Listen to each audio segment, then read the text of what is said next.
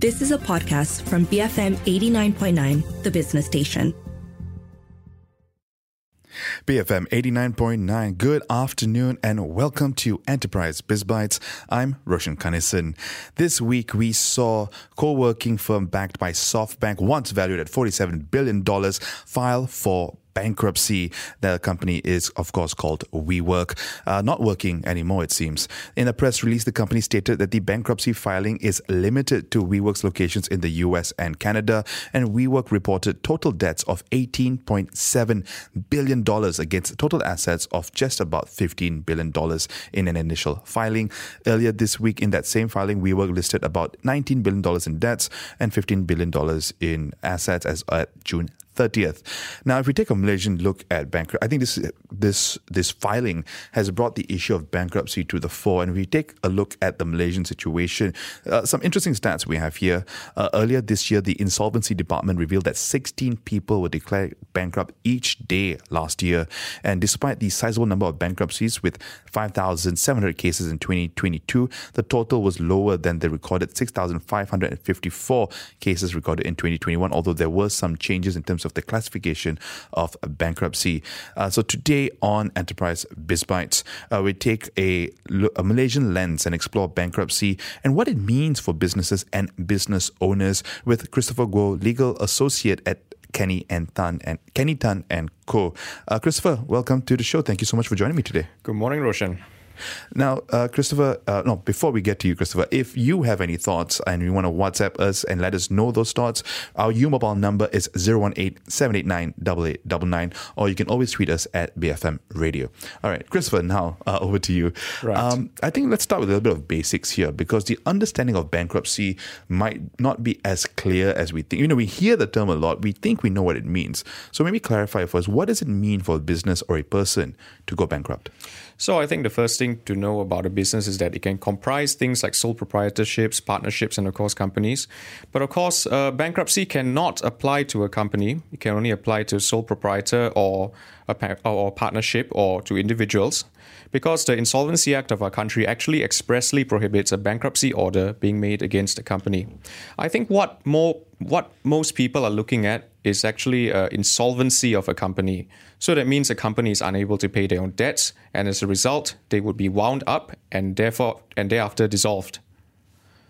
And uh, when it comes to so, if in in the situation that an SME becomes insolvent, it's not filing for bankruptcy, is it?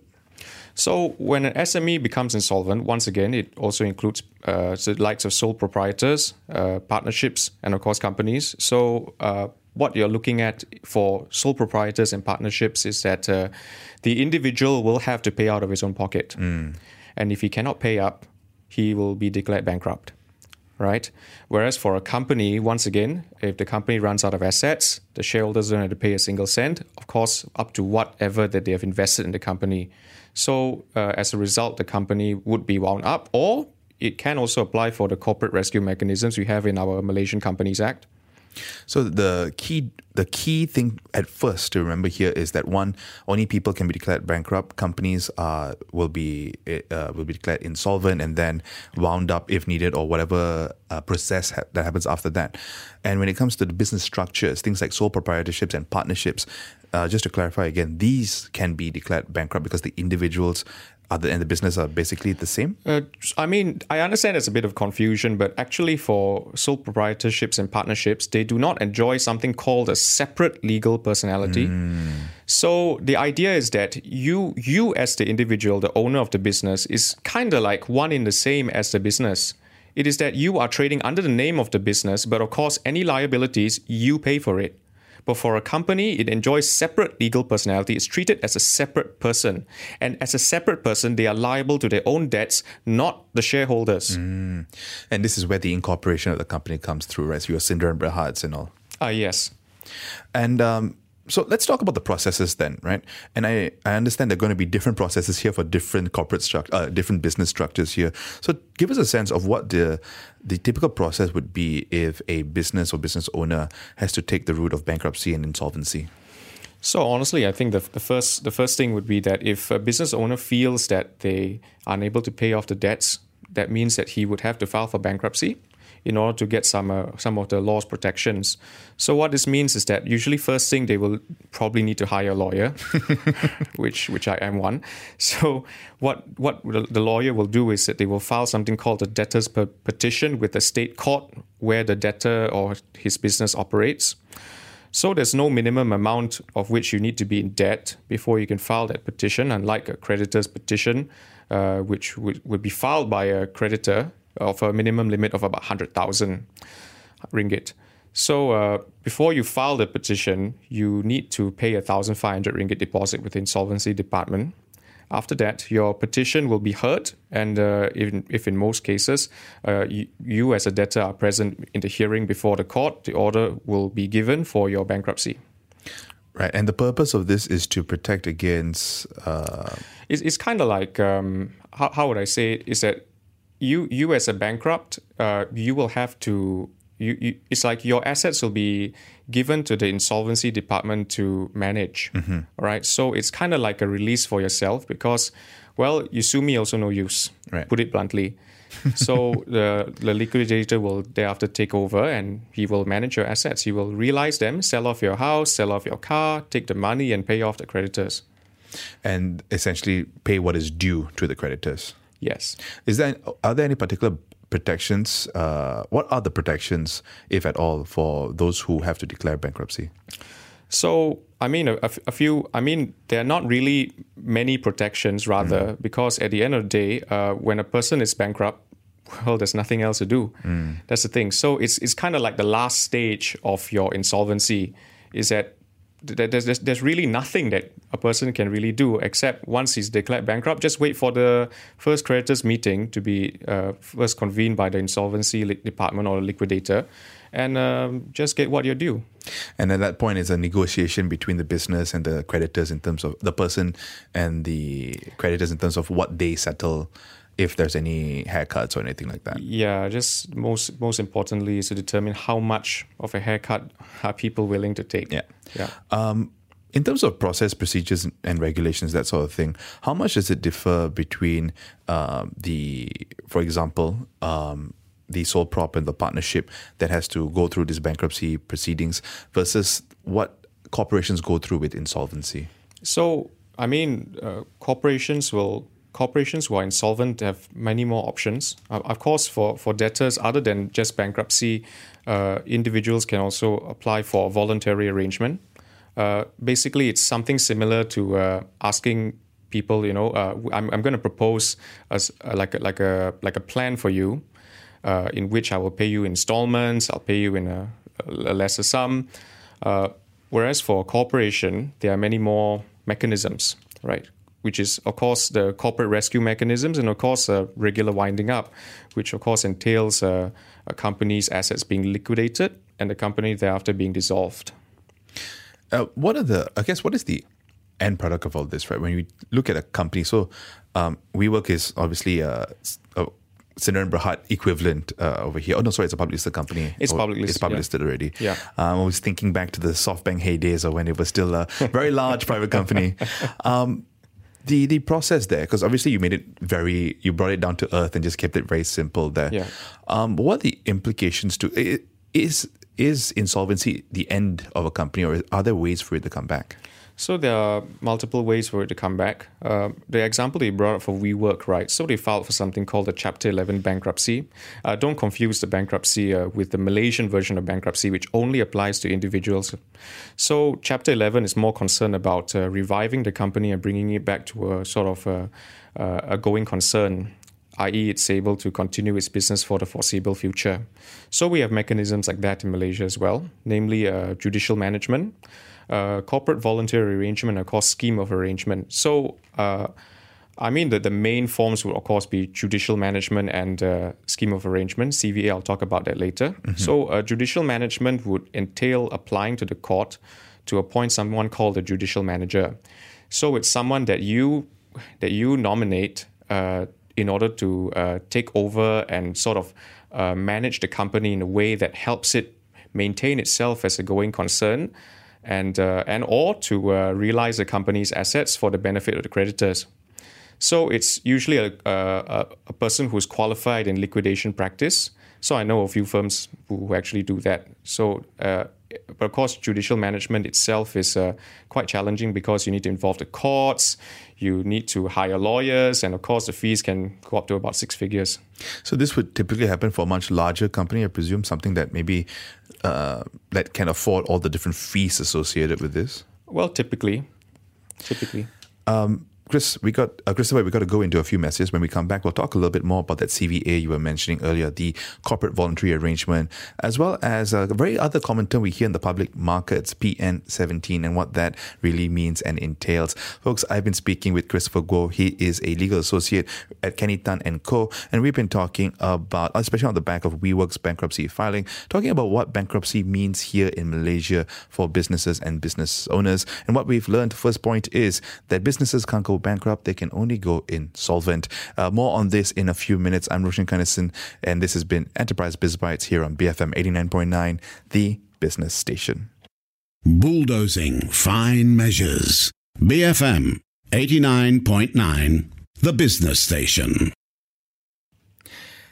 BFM 89.9. That's Van Halen with Can't Stop Loving You. I'm Roshan Kanesan, and this is Enterprise Biz Bites. On the back of the bankruptcy, uh, bankruptcy filing of SoftBank backed co working firm WeWork, a company once valued at 47 billion US dollars. Today on Enterprise Biz Bites, we take a Malaysian lens and explore the bankruptcy and insolvency scene here in Malaysia and what it means for businesses and businesses business owners. Helping me with this has been Christopher Guo, legal associate at Kenny Tan and Co.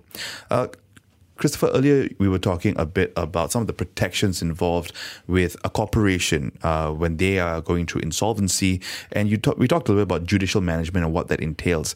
Is there anything else when it comes to laws or legal support uh, to support uh, to companies who are under financial distress that you'd like to touch on?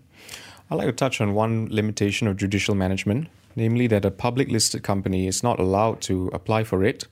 So, given that limitation, we go to uh, uh, one of the mechanisms which public listed companies can undertake, of course. It's called a scheme of arrangement. So, it, it is uh, basically an, an agreement made between a financially distressed company and its creditors on a debt restructuring exercise to aid the company in paying its debts. Right. So, the idea first is this in order to apply for it, you need to once again apply with the court. So the courts have to get involved, lawyers have to be involved, cost, delay in time, and of course, uh, the idea is that once you apply for the the to the court, the, you are applying for a permission to commence a meeting, a hmm. meeting with the creditors, so that you're able to put forward that proposed uh, that proposed restructuring scheme, a scheme of arrangement, so to speak, to the creditors. So in well, the thing is that uh, to get your leave in the first place, you need to uh, tell the court that, well, I've done the homework. I have uh, classified the creditors between secured, unsecured creditors. And uh, because the idea is that if you don't classify them properly, if let's say all creditors come in one meeting, secured, unsecured, all of you guys are jostling for the money essentially. And the thing is that you have to propose reasonable terms for all of them. Everyone needs to get some money at the end of the day if you want them to agree. So if you have like 75% of debts with secured creditors, but only 25%. But the 75% uh, secured creditors, they, they agree to your proposal. They basically, uh, I mean, because 75% of the creditors must agree to the proposal before it gets passed. Okay, so it doesn't have to be a 100% agreement to it. It's not a 100% agreement. So the idea is that once 75% agree, the rest of the 25% have to sort of, you know, take it, yeah. so to speak. And this is where, so this is why it's important to classify the different creditors, because ultimately, from the what it sounds like, it's it's a negotiation between the different parties who are owed money and what they're willing to accept uh, ultimately in terms of uh, this insolvency, uh, in terms of how much they are owed as well. Um, it just seems like a big negotiation with a lot of people. It just sounds like a uh, ultimately, ultimately, it just sounds like uh, yeah sorry. Yeah. Yep. So it's a scheme of arrangement between multiple partners to to kind of figure out how to proceed forward here. Um, what about the shareholders and employees here? Uh, what happens to them when in in the case of a bankruptcy, uh, sorry, insolvency of a company? So when a company becomes insolvent, like like I said earlier, they would be subject to a winding up essentially, if uh, whether it be petitioned by the creditors or uh, themselves, of course. So a company has a separate legal personality. What this means is that shareholders will not have to pay out of their own pocket to pay off the company's debts. Their liability is only up to the amount that they invested in the company itself. So, in that sense, a shareholder will be protected. Like, uh, let's say someone sues a company for 100 million, company owns 100 mil to pay. And as such, uh, the creditors cannot claim the remaining 400 million from the shareholders themselves. They're not personally liable for that. They're not personally liable.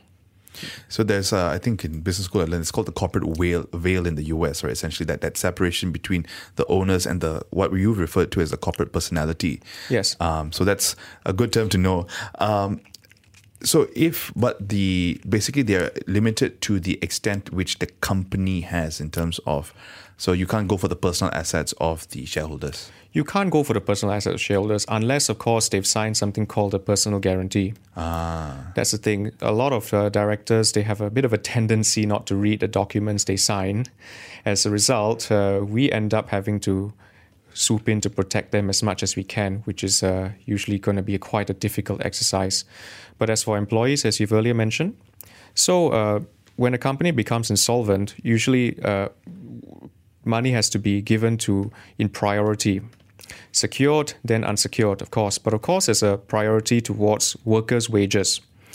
So uh, the priority goes like this. First you pay the money for the costs cost and expenses of the winding up remuneration of liquidator etc then you go to the wages and salary or, or allowances and reimbursements of up to 15000 ringgit for employees. So in that sense employees do get quite a bit of protection of course up to 15000 it's not it's not really going to be much. Uh, workers compensation third one. And uh, fourth one, remuneration payable for vacation leave.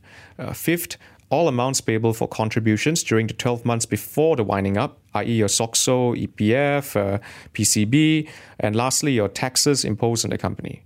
So, in that sense, workers do get uh, protection when a company does go insolvent. Um, earlier, you mentioned a little bit of personal guarantees and directors Yeah. and having to read that to make sure that they don't get themselves, I guess, personally liable here. Uh, is it? Uh, can you give us a bit more context in terms of what is a personal guarantee and uh, when it comes into play? Right. So usually, when a when a lender wants to lend money to a company, they know about the separate legal personality. So of course, they understand that if the company is not able to pay, they don't get jack basically. So what they do is that they tell the directors, if you want to borrow money from me, you have to sign this document which says that in the event the company is not able to pay, you pay from your own pocket. So that's very dangerous. A lot of directors don't really care. And the thing is that uh, recently I spoke to one of uh, potential clients actually. So he, he said he just signed a personal guarantee, uh, not knowing really what it meant. Wow, and I guess that, that happens a lot in in I guess business, right? You want to get the business done, and then you mm. don't read the fine print, and there are ramifications later on for that. Is that only for um, private companies, or does it also apply to PLCs? the uh, personal guarantee part. It applies as long as it's a company. Mm. Yeah. Now, while we're talking about companies, earlier we talked uh, or we mentioned briefly that there's this uh, corporate voluntary arrangement option of the CVA that provides a quick and economical debt restructuring option for private companies who are in financial distress or insolvent. Could you talk about what this? Uh, talk to us a little bit more about this and what the CVA entails. So a CVA is kind of like the scheme of arrangement I said earlier, although it is a much more restrictive and a much simpler process. It's targeted mostly to private companies because public companies, public listed companies, uh, licensed financial institutions, payment system operators uh, are not allowed to actually apply uh, or, or rather to get the CVA process started. Companies which have created charges over their property. So what this means is that if let's say you as a company have uh, borrowed money from let's say Maybank, okay, your your land got charged, all right? Uh, basically, it's a process where the bank creates a security over your land. You cannot get uh, the CVA started. I know it's a very restrictive process, which of course a lot of people have been debating to get this uh, amendment out, right?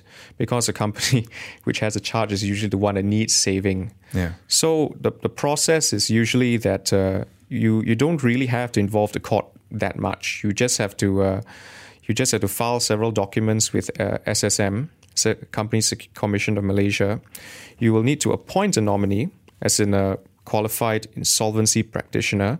You must put forward the terms of your proposed arrangement and your statement of affairs to that nominee. Hmm. That nominee will then review the pro- review your proposal and determine, okay, if this is good enough, all right.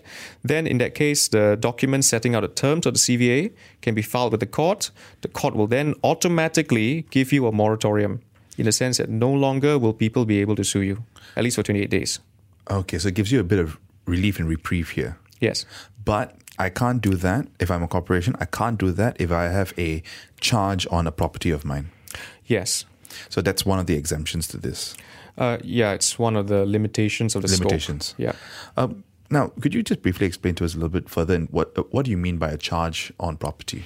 So, so what happens is that, like, like I said, uh, a charge is basically like this right that the bank gets to put onto your property. It basically tells uh, the land office, or or if it's like a like let's say a car or etc. Right. So it basically tells the world that hey, I've got priority over this property in the event that this guy or this uh, this company goes bust. Uh, I get it first cut. Mm-hmm. Of course, subject to workers getting their cut first, but that's not really going to be much. So that's uh, basically it. So how does the CVA? So the the support that CVA provides during this time is that reprieve, that that relief, that 28 days for them to figure things out. Is there anything else that the CVA provides them? So CVA, firstly, is uh, quite cheap. It's quite it's quite cheap uh, because you don't have to involve lawyers if you don't. Yeah, you basically DIY it yourself. Okay. So you you you have to, of course, appoint a nominee. That insolvency practitioner I said. Of course, you need to pay him a fee. I'm not sure how much it is. Depends from firm to firm. But uh, essentially, once you get that moratorium from the court, the nominee will summon a meeting of the shareholders and the meeting of the creditors to consider and approve your proposal within the 28 days of you filing that document with court. So during that moratorium period, you guys will hash it out together, right? So um, at all material times, the, another benefit is that the directors, the directors of the company will retain powers over the day-to-day management over the company. So that's good. It's not like judicial management where they, So they still have, still have control to run things, that's important. Yeah, or less and less um, outside interference. less outside interference. Is there anything else you'd like to add to the CVA before we move on to the other uh, acronyms that we have to get to? Well, not really. So let's jump over to PN17 then, shall we? Sure. Uh, so you can't avoid this when we talk about insolvency here in Malaysia. PN17 is a term that we quite often hear when it comes to the when it comes to public markets, and it stands for the Practice Note 17 2005. Um, this is a practice note that is issued by Bursa Malaysia in relation to listed issuers that are in financial distress. Uh, Christopher, could you break this down for us and the implications of a PN17? So I think a lot of people get this te- tend to get this wrong about PN17 is that it only applies to companies listed in the main market of Bursa Malaysia. So the main market is where the big wigs tend to play. Uh, Asia X, uh, Asia capital A, rather capital A. Uh, so these, so basically, PN17 is a practice note. It is a set of rules. Okay, it is uh, basically it means that when companies in the main market uh, go into financial distress, i.e., uh, being wound up, have, having their major subsidiary, which makes up more than 50% of their, you know, uh, I'm not sure it's cash flow, revenue, or whatever it was. But basically, a major subsidiary being wound up, whether it's being subject to receive, receiver and manager, judicial management, or uh, having defaulted in a major payment. So, what happens is that uh, they will be subject to the PN17 rules which are that uh, they have to announce on Bursa's website immediately that the company is now under PN17 status, uh, disclose the company's obligations uh, under PN17, consequences of non-compliance of those obligations, and status of the regularization plan. Oh, one more thing, they need to submit a regularization plan as part of that PN17 uh, rules. So um, one one thing is that uh, where the plan results in a significant change in the business direction of policy, this plan uh, has to be sent to the Securities Commission of Malaysia for approval, and then they need to implement the ti- uh, implement a plan within the times prescribed by the Securities Commission. This is for the regularization plan. Yes, for regularization plan. So, could you explain a little bit about uh, what a regular regularization plan is? So, a regularization plan is basically uh, where the company is basically telling uh, the authorities, okay, uh, we've got a plan. Okay? right, we, we, we, we've got a plan on how to save ourselves from this mess. Uh, be it uh, cost rationalization. I think the number one thing is that, of mm. course, uh, to dispose of certain assets to get enough cash in order to to keep the business afloat. Um, another one, of course, uh, I'm not. I mean, which is of course issuance of shares, uh, which I've done quite a bit actually. Uh, warrants issues, mm-hmm. you know, mm-hmm. all these all these things in order to try to get money inside the company. Of course, um, like for example, you can also dispose of big pieces of land for like uh, millions and millions and millions of ringgit. Mm. So in that sense, you're basically telling uh, Bursa, okay, we've got a plan. Please give us time. Uh, please, I mean, we're telling all our investors to uh, have faith in us. Uh, don't give up, us, give up on us yet. There's there's a plan to get back to business as usual. Um, I mean, essentially to get back to some semblance of normal uh, and that it's not all doom and gloom. I presume that's kind of the the tone. Yes. Um, what are the implications of PN17 to a, a company? So, like like I said, uh, the implications are that they need to op- they need to comply with many requirements. Uh, for example, like um, like I said, get the plan going. Regularization plan has to be has to be done up. So that means you need to get those uh, qualified experts to come and prepare it for you. You need to get auditors. You need to get uh, those qualified in liquidation practice. You need to get uh, due diligence lawyers. So lots and lots of things will have to come into play. Uh, you would also need to involve your principal advisor, those investment bankers like uh, TA Securities, uh, uh, Inter-Pacific. So lots and lots of uh, people have to get involved. So the thing is that um, you would also need to make regular announcements as well on the status of how things are going. So it's not like you can just keep silent and hope it all blows away or people forget about you. You need to just keep on announcing uh, every month, every time there's compliance, non-compliance, you know. So it's quite an onerous and difficult, I would say, uh, uh, process. I mean, process. It's quite journey. Yeah. Um, Christopher, when it comes to uh, other, other, is there anything else uh, to highlight when it comes to insolvency, bankruptcy here in Malaysia? Whether it's you know other other terminology that we should be familiar with, whether we are business owners or businesses. So I think um, we'll start off with company first, lah. So the the thing is that one you should know about fraudulent trading or mm. wrongful trading, however you you twist it. Basically, it means that when you know that your company is insolvent unable to pay its debts, and you continue as a director to sign off on contracts, making the company indebted to more people. So that means that you know your company is insolvent, you continue to make it take on debt. As a result, you as a director can be liable for wrongful trading or fraudulent trading.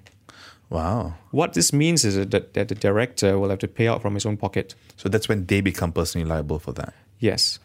So the mostly the reason why uh, companies want to wind themselves up is because they realize that they're not able to continue business.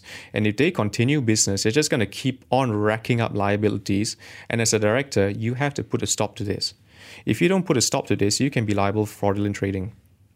So, being a director is more than just a fancy title. There are personal stakes potentially uh, in this director's duties, uh, lots of personal, uh, you know, lots and lots of uh, requirements attending meetings. It's it's not as simple as you think. So please don't become a director unless you know what you're getting yourself into. um, to close off, uh, Christopher, let's I guess break this down in a short summary. Some of the top line things that we've talked about, right?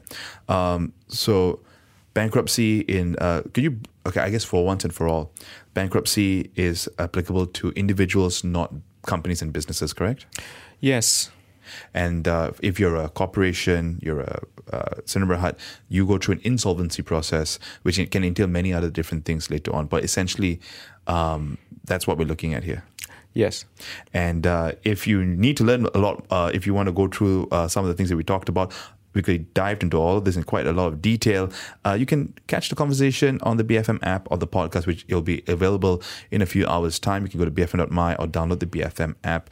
Um, Anything to add as we close off the conversation, Christopher? Well, not really anything. we covered quite a lot of ground, so I think we're pretty much caught up here. Uh, Christopher, thank you so much for your time today. Thank you very much. Folks, I've been speaking to Christopher Guo. He is the legal associate. He's a legal associate at Kenny Tan and Co.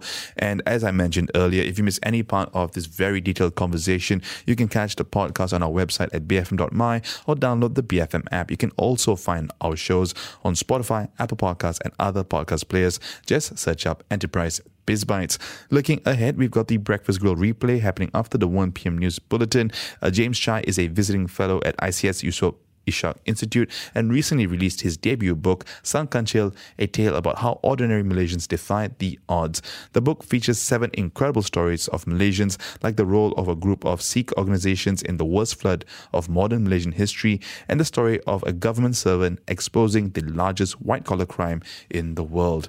I'm Roshan Kanesan. You've been listening to Enterprise Biz Bites. Keep it here at BFM 89.9, the business station. You have been listening to a podcast from BFM 89.9, the business station. For more stories of the same kind, download the BFM app.